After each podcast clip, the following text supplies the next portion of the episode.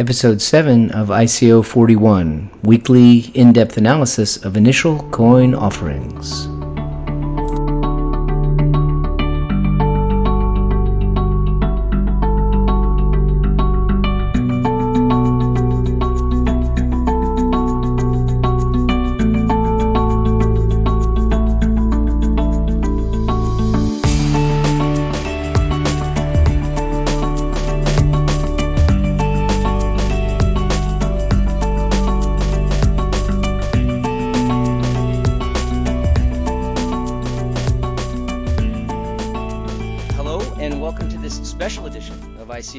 Where we have the pleasure of two guests today from a company named Simply Vital Health.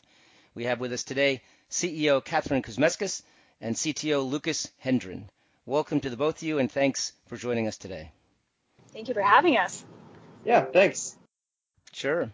You know, I want to start out with a little bit of background. Uh, from what I could find, Simply Vital Health is one of the few companies that actually has a working blockchain application to serve the healthcare industry. Uh, as far as I know, it's called Connecting Care, and I'll have a few questions about that. But as far as I understand, Simply Vital Health is also at work at something much larger, and uh, that's called Health Nexus. And that's also what I have a few questions about. Uh, so if it's okay, I'd like to start with you, Kat. Sure, absolutely. If I could get a little bit of background uh, sort of if there was one, maybe an aha moment or maybe a series of events that uh, led you to the insight that uh, some of the challenges that you were facing in your industry might be solved using blockchain technology. Mm-hmm. Absolutely. So it was, gosh, December 2016 when I left my full time job. I was working and uh, was a project manager at the Center for Musculoskeletal Care at Yale New Haven. And at its most basic core, I needed our platform connecting care, and I couldn't find it. And uh, really, what that focuses is on is bridging the gap between providers on the hospital and the post-acute care side, um, and leveraging blockchain technology for something so simple and so basic as an audit trail. And the reason why that's so important in healthcare is because we're shifting into what's called value-based care, where providers are reimbursed for the outcome uh, and the improvement of their patients as opposed to just the number of procedures that they do. But what this is requiring is all of these providers, these physicians, these nurses, to come together and work together from different clinical locations, unlike they have ever had to before. But the key is, is that their reimbursement relies on the fact that they can prove that they work together.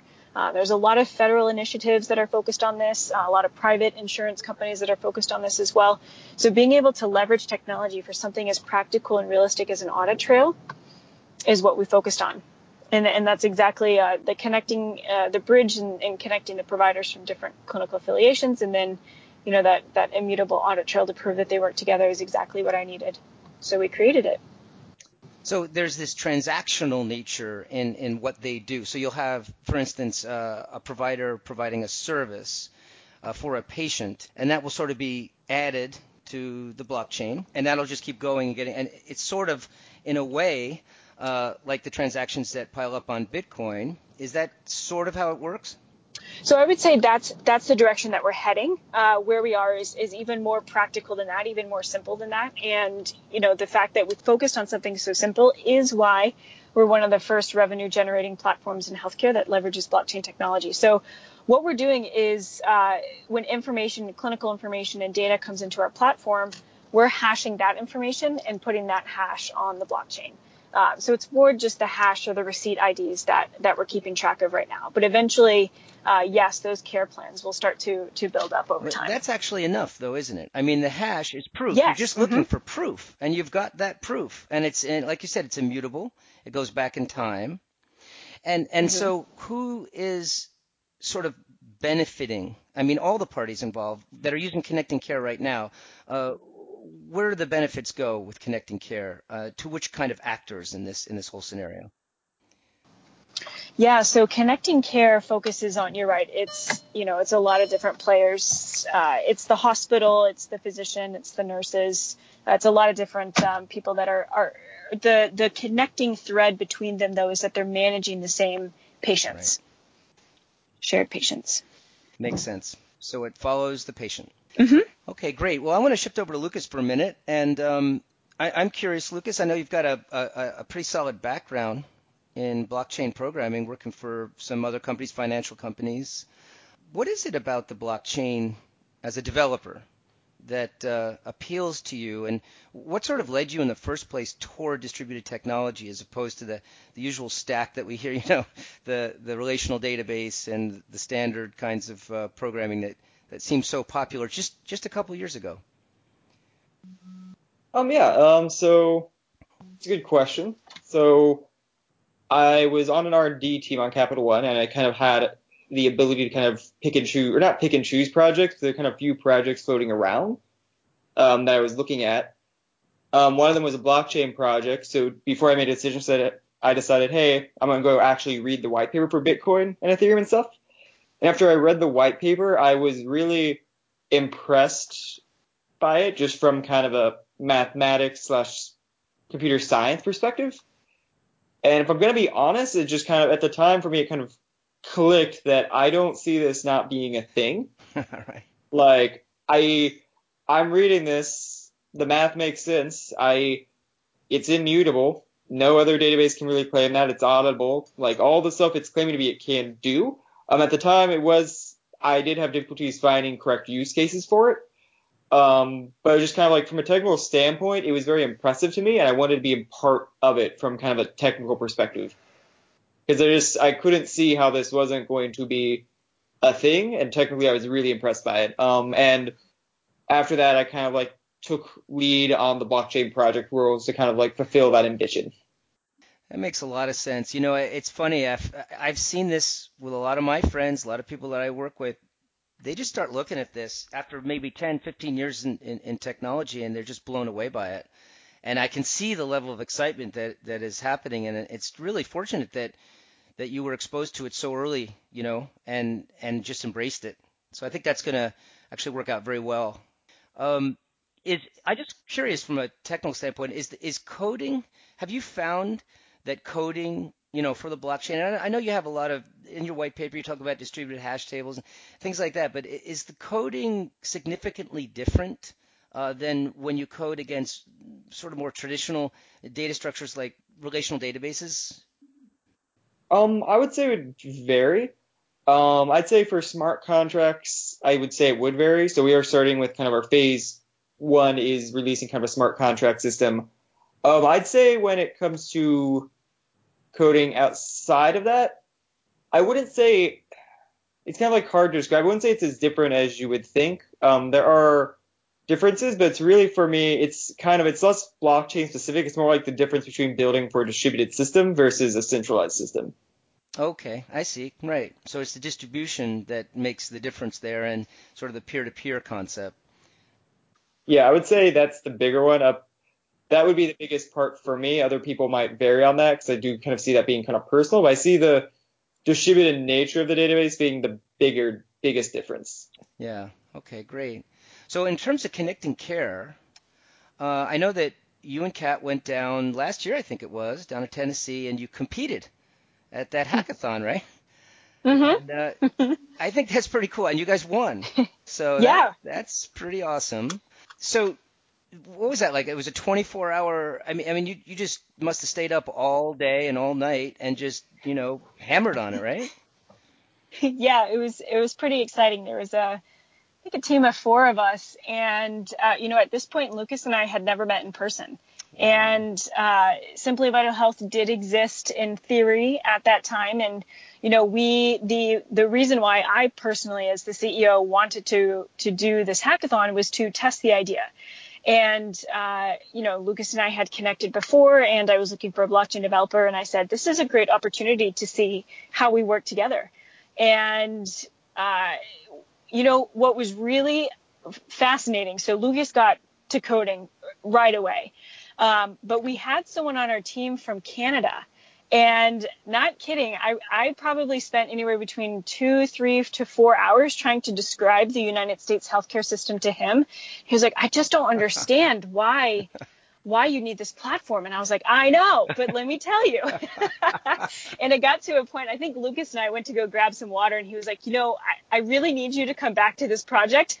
right. I need you to focus on creating our deck for tomorrow. Um, and so I thought that was a really interesting perspective. Uh, you know, now that we're a little bit further along as a company, there's global opportunity. Uh, we, we, can talk about that later, but the hackathon was, right. was fascinating. And, you know, we were actually done by 2 a.m. Wow.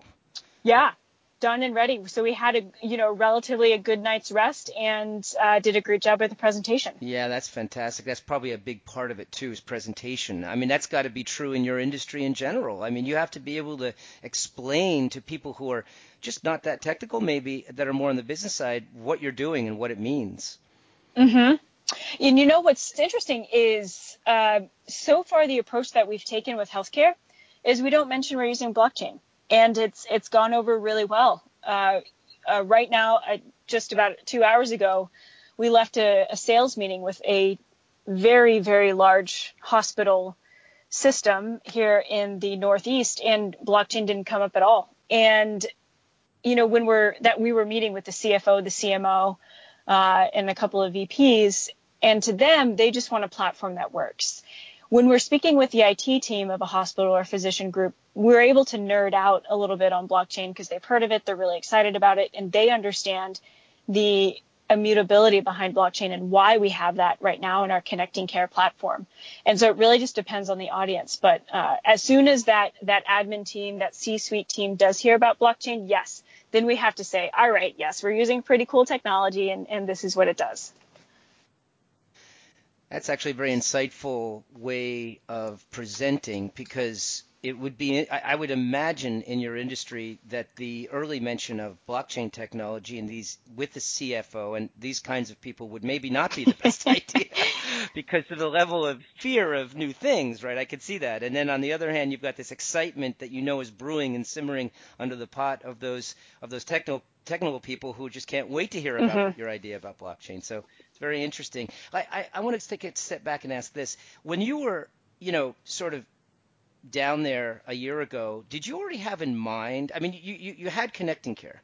Connecting mm-hmm. care was the thing you were going to present, but was it already brewing in your mind about Health Nexus? Was that already starting? Yes. Yeah, and Lucas and I had early conversations about the ecosystem and um, connecting uh, you know just this this bigger this bigger vision. And i can let lucas explain that a little bit more. Um yeah. So we'd already talk, started talking about the initial kind of ambition of it. Um specifically on the data sharing portion. And in our actual demo the first thing we were kind of doing was if you look at our white paper we talk about the key system. We were actually kind of working on that during the demo itself back in last october. And then we spent the last probably year a kind of getting our foot in the door a few other companies along with kind of getting the initial product out so that we could iterate on it. But like in the meantime, we were also doing a lot of testing and research just to kind of like finalize, make sure that this is how we want to build this distributed system. That's great. So, so basically, you built connecting care with what you had in the future in mind, and what we used to say, uh, and maybe we still say this, is is you built it scalable. You began to build it so it's scalable, so it could it could be expanded into Health Nexus. Um, yeah, I would say it expanded to include Health Nexus. We do view Health Nexus more as a tool that will power connecting care. Oh. But yeah, that would be accurate. Good. Okay, that's interesting. Well, listen, there is one aspect. Well, there's several, of course, but one of the aspects that I enjoyed about your white paper was this notion of the consortium of actors, and they're going to govern. And I know it's extremely important. It's been expressed in your white paper that it's extremely important for the healthcare industry to feel comfortable about the fact that the blockchain is A, permissioned, and B, governed. it's not the wild, wild west. It's not Bitcoin. You know what I mean? yeah. So there's that. And so you've established that very well. And you can elaborate on that if you like, for sure. But in addition to that, I'd like to know who these who these consortium members ideally in your mind would be going out the gate when you release uh, Health Nexus. Oh, sure. So, um, kind of start at the beginning. So the reason we believe there needs to be a kind of a governing body is, um, well, first of all, like we do need to deal with HIPAA compliance. We need some way to validate these nodes make sure they're compliant entities for this. So we need some type of permissioning built in from the get-go Um, a B, we want it to still be decentralized in nature. Um, we don't believe, like you said, Bit, or healthcare will specifically want kind of a Wild West Bitcoin-like environment to work in. Um, see, we also want kind of a stable upgrading system. We need a system that won't have to do with hard forks, but can upgrade in a reasonable amount of time. And we viewed this kind of governing body would be the best way to handle all three of these issues. The way I see it working, and this kind of goes into the initial players, is that we would A, start with getting digital health companies first, then physicians, and then hospitals. Um, generally speaking, we want to kind of, we want to try to get the whole wide spectrum of consortium members there, kind of represented. Um, with the end goal to be this kind of being a decentralized permissioning system. So if you see some other ones, they typically have some governing foundation that has a lot of power. Um, our intention of is that no one, none of these individuals have a lot of power, and they're all held accountable. I'm sure if you re- reviewed in the white paper, it's actually possible to lose your seat if you get vetoed out by the other consortium members. That includes us. So our goal was that once this is kind of once we get to about phase three or four, like once it's initially built, you have kind of this system that can upgrade itself and keep itself in check with no one central point of control. That being said, you do have some governing members, but our plan is to kind of we want this to be kind of a large tent and to include as many players as possible. That's very interesting. Let me let me ask you then. I, I think that uh, when Kat was recently down in Tennessee, she mentioned that she had as many as I think 150 meetings with some healthcare people, I, so, which is pretty incredible. Did, how did they respond to this concept of this decentralized collaborative environment when, and maybe I'm making a presumption here, and I don't mean to if I am, but when the healthcare system is somewhat known for not being able to work that well together? um, so I'm Kat can pick up where I leave off um, on this because I do feel Kat can speak a lot better to this. Um, one thing I would say though is that it's kind of built to be decentralized on purpose. Um, we kind of view that having kind of a decentralized foundation will make it more robust long term. Um, so we see that as a plus. And Kat, do you want to take it from here? Mm-hmm. Yeah. So those conversations with providers, administrators, and, and folks all across the healthcare continuum is what validated our decision to to create the Health Nexus protocol. It was very clear that they are not comfortable with the Wild West of Bitcoin, uh, and even a little bit less so, but the Wild West of traditional Ethereum. Uh, and so that was great validation for what Lucas and I have been discussing and planning and, and whiteboarding for for such a long time still, when we talk about the, the technology or the platform or, or, when we're selling into hospitals, we won't mention blockchain technology. However, when we do get to that conversation, say with the tech team and, you know, they want to check under the hood and make sure that the tech is there and that the analytics that we're talking about actually work and, and, you know, what we're talking about is real, we are going to have to talk about blockchain technology. And the question will come up, and, and we want uh, our product and others that develop on the Health Nexus protocol. We want these applications to be safely adoptable by healthcare. And that was the resounding uh, result of the conversations that we've had uh, over the past year or so when discussing and testing the market with blockchain technology phrasing. That's great. Uh, you know, it, one, to, going back to Bitcoin for one second, uh, one of the things that I think is just flat out brilliant is this consensus algorithm. And, and, and what in a very broad sense, I'm talking about the fact that miners are incentivized to voluntarily behave well. and and so I, I'm curious uh, whether in your plans or, or, or if it even can be done or to what extent or what the strategies might be, uh, whether it's possible to sort of, when you have a consortium like this, to sort of create a way to incentivize the actors to work collaboratively together for the good of the platform is that something you can do programmatically? And maybe this is a maybe this is a, a question for Lucas, but is there anything you know? It, that's the one thing that I love. One of the things that I love about Bitcoin, and I wonder if it can be extended into this kind of consortium-based permission blockchain. Yeah, I can uh, take that one over. So there are a few things we're looking at. Um, we're kind of, and this would be in the future section. So if you see our full white paper, that's where we have our full work plan stated out. We have a future areas of research section Um, we're looking at a few other proofs, including proof of authority, which would be a little bit less rewarding to the miners for being individual good, but would give them all the miners more trust. And we're also looking at potential reputation validation systems. But all that's really for into the future. So we are looking at it. We're not quite there yet. Uh, one thing though, I will say on the incentivizing standpoint, uh, this is something we are planning on finalizing um, next year or probably within next year once we kind of once the ICO is done and we're getting ready to release the system. But there will be a time frame on which these nodes will be validated. So like a node will most likely not be valid forever. It will probably be valid for like one year or however much their current certification passes, and then they will need to go back. So if they are fraudulent in that time, along with being kicked out, we could just not their thing might just not re- be renewed. If they are good players, though, they get to be miners on this kind of exclusive mining network. It's sort of like if you wanted to mine on Ethereum right now, that's really difficult because there are a ton of miners there. It would be a bit more exclusive for the miners to come onto this network. So it would be worth their time. So that is one kind of thing out the door. I guess it would be maybe an efficiency bonus almost. But yeah, long term we are looking at it. It just it's kind of like our future areas of research section. That's interesting. So is there a degree of compliance in the sense that I believe you're going to create a mechanism by which the nodes are validated for compliance, and I presume we're talking about HIPAA compliance and those kinds of compliances. Is there some sort of a degree or reward system that might take place, or is it you either are or you aren't, and it's just a, a relatively sort of simple algorithm that determines that? Um, right now it's if you it's if you are or you aren't. We're not that far along. Uh, that's something we are kind of looking into. I mean, just comes to the future stage. Um, it's also this goes back to the phased approach. Healthcare is not known for quickly adopting technology.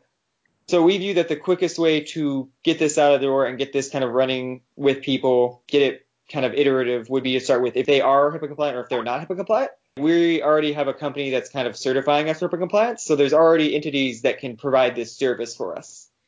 Oh, I see. That's where we're starting first. There's a few different workflows we're looking at, but kind of like basic idea is they would go to one of these entities, prove they're HIPAA compliant, and then they would bring that back to us, and then we would kind of do our own thing and kind of double check and add them to the system. Well, that's uh, certainly easier, I imagine, and you can bring that to market much quicker, I suppose, if you use that kind of service, yeah. right? Mm-hmm. That makes a lot of sense. Um, I, am curious. Uh, we were chatting, I think, on Discord at one point, and, and I think that you know, from my background, I, I remember throwing out there the, the idea of, of, of a node sort of running, you know, as a hosting company that would host some of the data. And I looked at your white paper, of course, and I and I looked at the sort of the, the architecture that you have there, and uh, I, I I can see how there might be some challenges uh, with using blockchain to store data, uh, and I and I can understand how your uh, your architecture has off-chain data. But could you uh, elaborate a little bit about that in terms of um, the mechanism by which those data stores would occur sort of off-chain, but yet there'd be the sort of a gate gateway, I believe you called it, a method of, of accessing that data? Um, yeah, so um, I will explain that, um, and then I'll say there are some future things we're looking at that I'll mention afterwards. There's been quite a bit of research done into this already because healthcare was a great use case for blockchain out the gate. Um, so we relied heavily on kind of this academic research, specifically in reference in our paper MedRec. Uh, basically, there's a lot of research that suggests that it will be very complicated and difficult to store any type of patient identificatory information on the blockchain um, that would be very difficult. So we're storing it off chain. We're using this kind of like key service or gatekeeper service. The idea being you're not storing data on the blockchain, you're storing access to the data on the blockchain. So going off that, if I, for example, I will have say data on my private database, I will then use this kind of gatekeeper client on front of the database that will communicate with the blockchain. On the blockchain, I'll create a key that right now we have this kind of our first usability is kind of with this key system actually, and it's going to be on Ethereum. With this key, you can store a URL associated with it, um, some metadata for your own private permissioning. Um, we're gonna have some specific things to store if you can buy, sell, or share it or not. And then with this key, you can create shorter keys and give those out. You could transfer them for money or payment if you want, buy and sell them, or if you just want to give someone access to it, you can. And then you can also manage it. So say I create my parent key and I need to share my data with a rehab center that I have a patient going to. I can create a parent key for that specific data, share that key with the uh, rehab center, and then I can keep track of what's going on with that key. And at any point, I can then revoke it if I need to. And then with that key, the rehab center can go to your gatekeeper client and say, hey, here's a signed message. You can then prove that's me because I signed this with my uh, key or private key. Um, you can they can take it back to the blockchain, see that it is you, and see that you do hold the correct key. That's excellent. And then so the entity that's issuing these keys could potentially derive financial benefit. They, they, they could they could be a transaction there to provide access if the data was valuable enough. Is that also along the lines of of sort of uh, tearing down this monopolistic data storage providers uh, charging exorbitant amounts to access data? Is it sort of the same mechanism?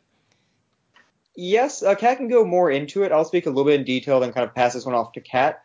But yeah, there's a lot of potential cost savings and financial benefit for them sharing uh, just from care coordination alone. So, for example, MedRec, which I mentioned before, which we also have one of our advisors was one of the people who helped implement MedRec uh, with Beth Israel Hospital. Um, they kind of showed that I believe they kind of showed some of the cost savings there, with the cost savings kind of coming from uh, increased care coordination, so better patient care, and then um, some stuff to deal with financial management. Uh, Kat, do you want to speak more to this? Yeah, sure. So data sharing in general, exactly what Lucas said, it helps to streamline care coordination. And what we mean by care coordination is just providers and nurses communicating and talking to one another because they share patients. Uh, right now, it's a very cumbersome process. Uh, sometimes the data doesn't even get through. Uh, everyone is working off of different electronic medical records, so that uh, data usually sits in that silo and, and doesn't pass beyond those silos. So there's a lot that we can talk about in terms of cost savings with data and uh, being able to leverage access to that data. But even the other side to it as well, uh, which we may have discussed in the Discord channel, and I'm always very sensitive to describe this, but this is real. Uh, you know, selling healthcare data in the United States alone is a multi-billion dollar industry. And unfortunately, it's dominated, fortunately, unfortunately, dominated by three companies, really, just three. So there's a full monopoly on this. Uh, millions of dollars are spent by healthcare institutions uh, to purchase de-identified data. It's a very important point that it's de-identified. But this data actually drives a lot of very important strategic decisions uh, on research. Uh, it drives very strategic decisions on drug development, uh, research and development. And so it is really, really important. But the, the difficulty is that it sits with those three companies. Uh, so Pfizer alone spends anywhere between seven to ten million dollars a year purchasing de-identified data to, to run analyses and pull conclusions from it. So if we're able to use this key pair system, which is our first utility, to be able to bring that down to say the physician level, the hospital level, the patient level, where we can share access to that data, we're able to literally just distribute that opportunity to others. And it, it is a sensitive topic. Um, we don't like to to use the word selling healthcare data, but when we do have that sensitive conversation, there's a strong interest around it. Uh, we've been approached by patients that want to share and then therefore benefit from sharing their healthcare data. Uh, we've been approached by medical device companies and we've been approached by some of the top tier in, uh, research in- institutions in the Northeast. So there's a clear need in wanting to be able to benefit from from sharing the data. So yes, not only does opening this data benefit uh, around financial risk management in healthcare, but it also helps to essentially, uh, you know, distribute the ability to to benefit from sharing data. it, it is a fascinating subject. I know it's sensitive, but it's something to talk about because it really is remarkable. I, there have been Supreme or California Supreme Court cases, in any case, uh, brought by, in some cases, patients who mm-hmm. felt that they could poten- potentially have a stake in some of the uh, financial benefits that have come from their tissue and data mm-hmm. and and information. And so this is uh, actually very interesting. In your white paper, there was mentioned, I believe, uh, this concept of you know with the with the co- with the value based system and the ability for uh, providers to be to be rewarded for savings all the way down you I think you actually used the term from from surgeon to patient mm-hmm Does that also mean that with this system, it could be possible that if they all work together as a team, the doctors, the patients, everybody, the providers, that everybody gets rewarded, even the patient? Oh man, yes. I'm so glad you brought that up. Uh, th- like if people listen to this podcast, maybe they can skip forward to this piece. this is huge. so yes, this is real. This is federally allowed. This is this is legally allowed in the United States. It's absolutely amazing. It's it's called gain sharing. It is not profit sharing. There's a very clear, distinct difference. I think I even have, hopefully, I've resourced or sourced it in our white paper. Um, but Medicare, which is the the federal uh, health insurance, has a program called bundled payments, and, and essentially it's just underneath that umbrella of value-based care, which you just mentioned, which is again reimbursement for outcomes. And uh, in this specific bundled payment or shared savings program, the idea is is for everyone from the surgeon to the patient to work together to drive improvement in care and drive down the cost of healthcare. And from that, it's it's essentially a capped reimbursement, which means that they because it's capped, there's an opportunity for cost savings, but there's also an opportunity for a financial penalty. But if everybody works together, surgeon to patient, and attains financial cost savings, that savings can be distributed down the line from surgeon to patient. Uh, and this is where that HIPAA audit trail is crucial. Uh, and that's why we started with the HIPAA audit trail as the most practical and realistic application of blockchain, is because because of this ability to gain share and this ability to to share in the savings of everybody working together, you darn sure better have an immutable audit trail that everybody was working together and that that everything uh, from surgery to to 90 days later is clearly documented.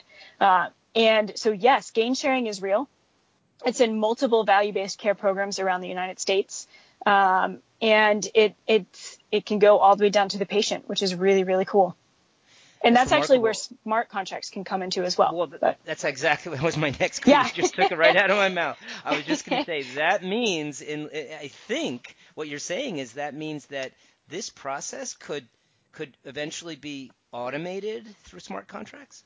Absolutely. And we're already working with health insurance companies to to build that automation. And what's really really cool is right now these reimbursement uh, protocols are retrospective, which means the care occurs 90 days pass, and then in the, in the historical look back, everybody's reimbursed. When you talk to providers, physicians, healthcare payers, hospitals, everybody wants to go and shift into prospective, where that smart contract, we'll jump right into the example, that smart contract is preloaded with the reimbursement. And as that patient is moving through, it'll automatically execute and reimburse down the line. Once cost savings is attained, automatically distributed to everybody that was in that continuum of care. Yes, perfect use case.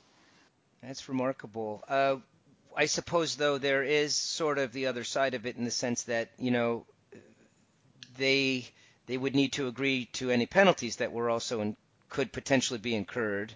Mm-hmm. Um, and and but that's but what's I can't think of a better incentive. How how does it work right now? I, I, mm-hmm. I'm I'm uh, I, you know to be honest with you, I'm not an enormous consumer of healthcare, um, and so I don't I, I don't go to the doctor maybe as much as I should. But I don't I didn't even know until I read your white paper and started reading uh, some of those reports that I referred to in my first podcast. I, I didn't even know that that actually could go all the way down to the patient. How does mm-hmm. it work now? Like how what kind of inefficiencies inefficiencies exist now mm. that would that that would make it better if it was automated? Yeah. So I'm going to start first with a very important point that you just made, which is you don't use the healthcare system as much as you right. maybe should. Uh, and that's another reason why we, Simply Vital Health, have focused connecting care and our first utility of Health Nexus on providers and not patients to start. Um, and the reason why is because if you look at uh, the data, only 0.5 to 1% of all of the patients actually want to manage their own data. And if you look at the demographics of that 0.5 to 1% of patients, they're the patients that aren't costing the healthcare system that much money. They're the ones that are very compliant with their healthcare. They're taking their medications. They're following their, their physician's orders. And so what we really need to get at in order to drive down cost and improve care and healthcare is to focus on that part of the population that is driving the cost of, of healthcare. And that's where these value based care programs come from. And then to get to the rest of your question is that's why this incentive is so beneficial. So where those ineffic- inefficiencies lie is is is many places, and this is a, a podcast in and of itself. But if we take just a hip replacement as an example, uh, so the care pathway of a hip replacement would be surgery, skilled nursing facility, home health, outpatient physical therapy. That process can be anywhere between 30 to 90 days. And the inefficiencies can be uh, number one, the number of devices that are used by surgeons at the hospital. Uh, so, for example, uh, at Yale New Haven, we had, gosh, it could have been anywhere between 20 medical device companies we were working with. We narrowed that down to two. With that, you can negotiate different prices. So you, you find cost savings there. Uh, when you're in a bundled payment and you're sharing all the way down to the patients, uh, that's cost savings that can be shared all the way down. Uh, quality control, making sure that there are no infections during the surgery. That comes from which medical device you use, as well as uh, standardized protocols in the operating room. Then it's discharge planning, care planning, care coordination, making sure that everybody's on the same page and has the same access to that data, which is why opening up that data is important. Also, the patient uh, being an active uh, partner in managing their care, uh, making sure that they're doing their physical therapy. So that's where that financial incentive benefits the patient as well. And so there are a lot of different uh, different parts of it that are clinical and operational in nature, where you can identify inefficiencies and streamline care. Uh, one of the largest ones, actually, which is a core focus of connecting care, is something as simple as the patient staying too long in a skilled nursing facility. Uh, and this is, I'll try to stay high level. We could get pretty technical, but high level some skilled nursing facilities will keep a patient 21 to 29 days, and they don't need to stay there that long. The best place for a patient to recover is at home. And so, with everybody together aligned in the same program with the same clinical and financial incentives, the idea is to drive the patient home safely at the right time. You can save money that way. And instead of keeping the patient in that center and reaping the rewards of a daily rate, they could actually get incentivized to send them home early provide and and then they would get benefited that way right? Exactly. Exactly. And the reason why because the next question that usually comes from that when we're speaking with our healthcare partners is well you know i get reimbursed $500 a day as a skilled nursing facility. Why would i send that patient home? And the reason why is is the shift that's happening in healthcare. Uh, hospitals are bypassing that skilled nursing facility and sending the patient straight to home. So they may not get that revenue anyway and right. yeah, so the so what skilled nursing facilities are having to do is say, hey, we're really good partners. I understand that some of your patients are going to bypass us, and that's fine. But the patients that you send to us, we're going to be great partners in care coordination. We're going to work with you to drive better care, better quality, and drive down cost. And we can do that by sharing data. And then the conversation continues, and then you talk about financial savings and sharing you know, I wish I was a fly in the wall on some of those 150 conversations you had because it sounds like people are really talking up. I mean, it sounds like they're not afraid to to sort of engage. Mm-hmm. Yeah, it's very interesting. It's really great. I, Absolutely. One thing, I read that I read a report. Uh, you know, I wanted to go back. I wanted to dig a little bit more, and, and I wanted to find out how has this bundled payment thing been going? And so I think it started in 2014, if I remember. Mm-hmm. And so they've had a couple of years, and then there was this report that said that one of the issues, and there were definitely some savings incurred, you know, using these bundled payments and so forth. Uh, they said that one of the issues, though, was actually it was rather difficult to get the providers to to work together collaboratively. Mm-hmm.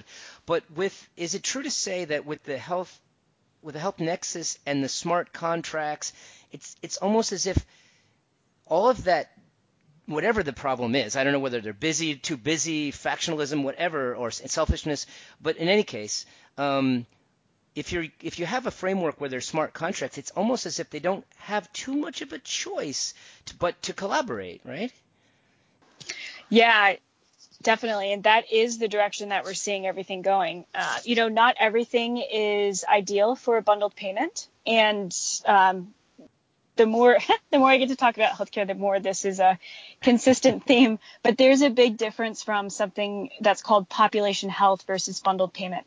Uh, population health, you can take the example of diabetes. Uh, diabetes management lies pretty significantly, if not solely, on the patient uh, managing their food, their exercise, and general well-being.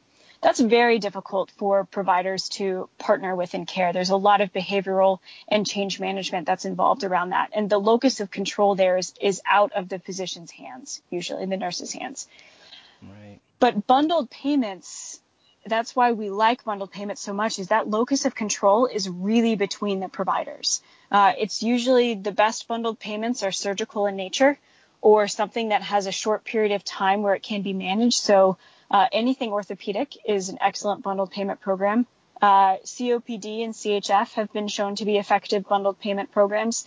And so, you know, what you want to think about is is which programs will drive where a financial incentive and even more than that, just the ability to to have to have that locus of control be will just be much more effective. Um, and a similar example is so I'm a Teach for America Corps member and I taught in the fifth poorest county in the entire United States. And one of the studies that I remember when preparing to work with my students that just continually face things that are outside the locus of control is there was a study that was done with a mouse. And uh, they tested different scenarios with this mouse in a maze. And they noticed that uh, when this mouse hit different barriers, but eventually was able to get to the end or get to the cheese, they could continue to be resilient. But when that mouse was consistently hit with barriers that were outside of its locus of control, where it could not ever, ever reach that cheese, it could never attain that goal, it gave up. Hmm. And so we kind of see see the focus there similarly to bundled payments, where the locus of control does sit with the providers. There's a lot that they can focus on and change in terms of efficiency to drive better care and drive down cost, as opposed to something that's outside of their locus of control where they're going to continue to hit barriers and they, they lose that steam and they lose the, you know, that drive to work together and, and, uh, improve care. And so we, we kind of see it in, in that way. Right, it's very interesting. Uh, one of the things you mentioned a little while ago, uh, maybe 10 minutes ago, uh, you made several references to devices. And, um, you know, i am reading a lot of white papers, a lot of different projects going on. And I, there was one that caught my eye not that long ago uh, with respect to Internet of Things and sort of capturing data from devices. It wasn't a medical application, it, it was more tracking of food. Mm. But it would seem to me that there's probably a great deal of value in marrying uh, the blockchain with perhaps information coming from those medical monitoring systems.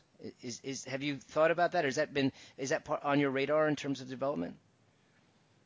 I can take that. Um, I'd say it's definitely on our radar. Um, we've actually have talked to uh, quite a few people about this and have done some research on it.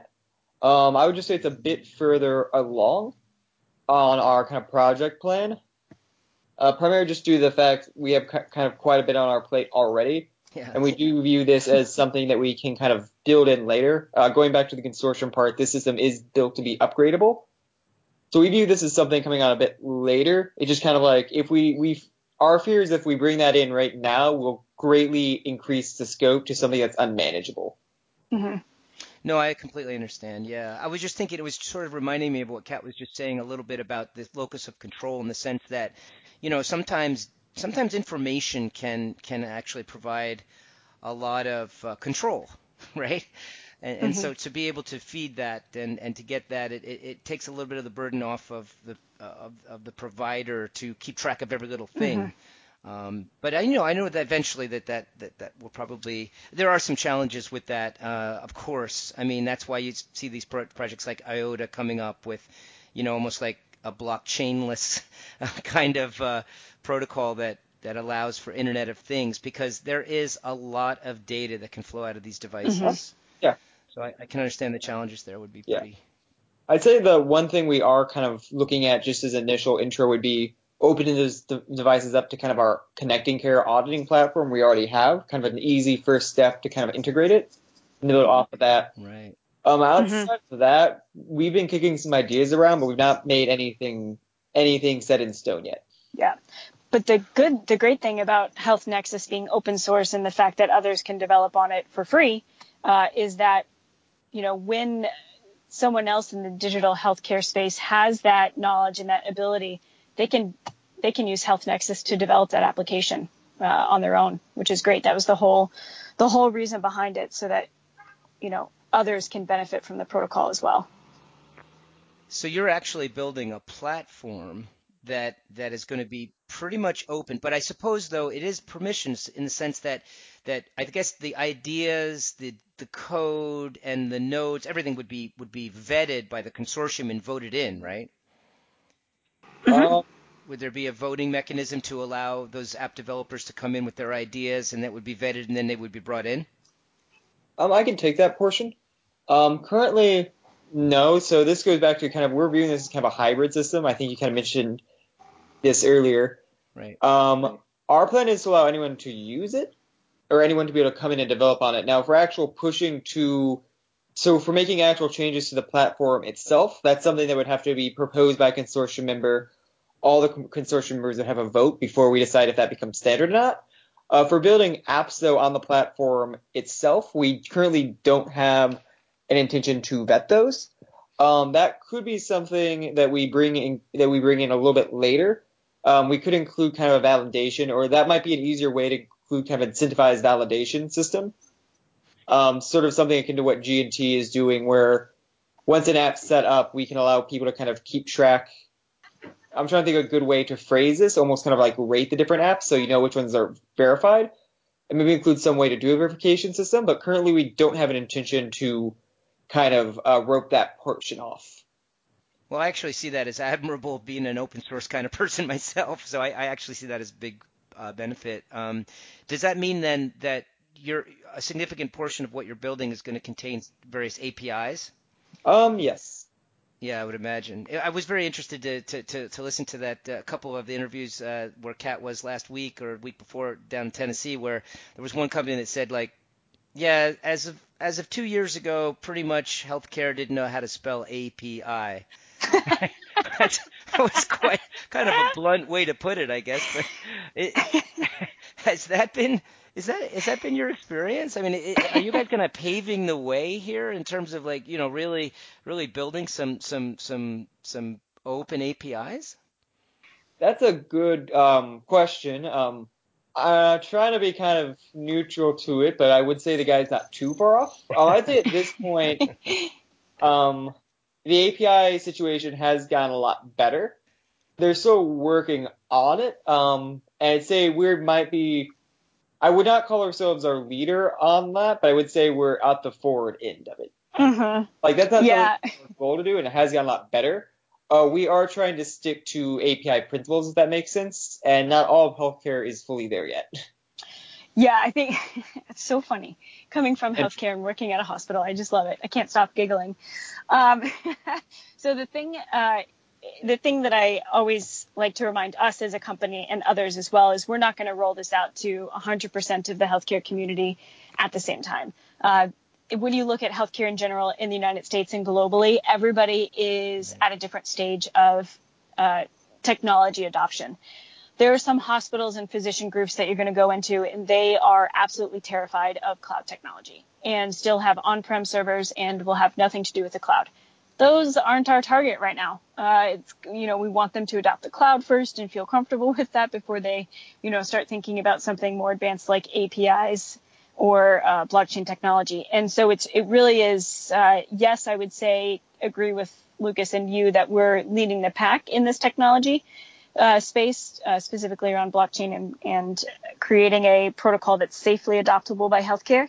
And, you know, I think we'll all get there. And part of the reason why I know healthcare will get there is, is there is a push federally here in the United States where reimbursement is tied to the fact that a hospital adopts a hospital physician group and skilled nursing facility. So everybody now adopting electronic health record technology uh, and they're financially penalized if they don't. So, kind of speaks to the fact that, that healthcare has to be pushed into technology almost a way. Um, and that's why focusing on a very practical, realistic application that serves a true business need for a hospital, physician, or healthcare insurance provider is so important.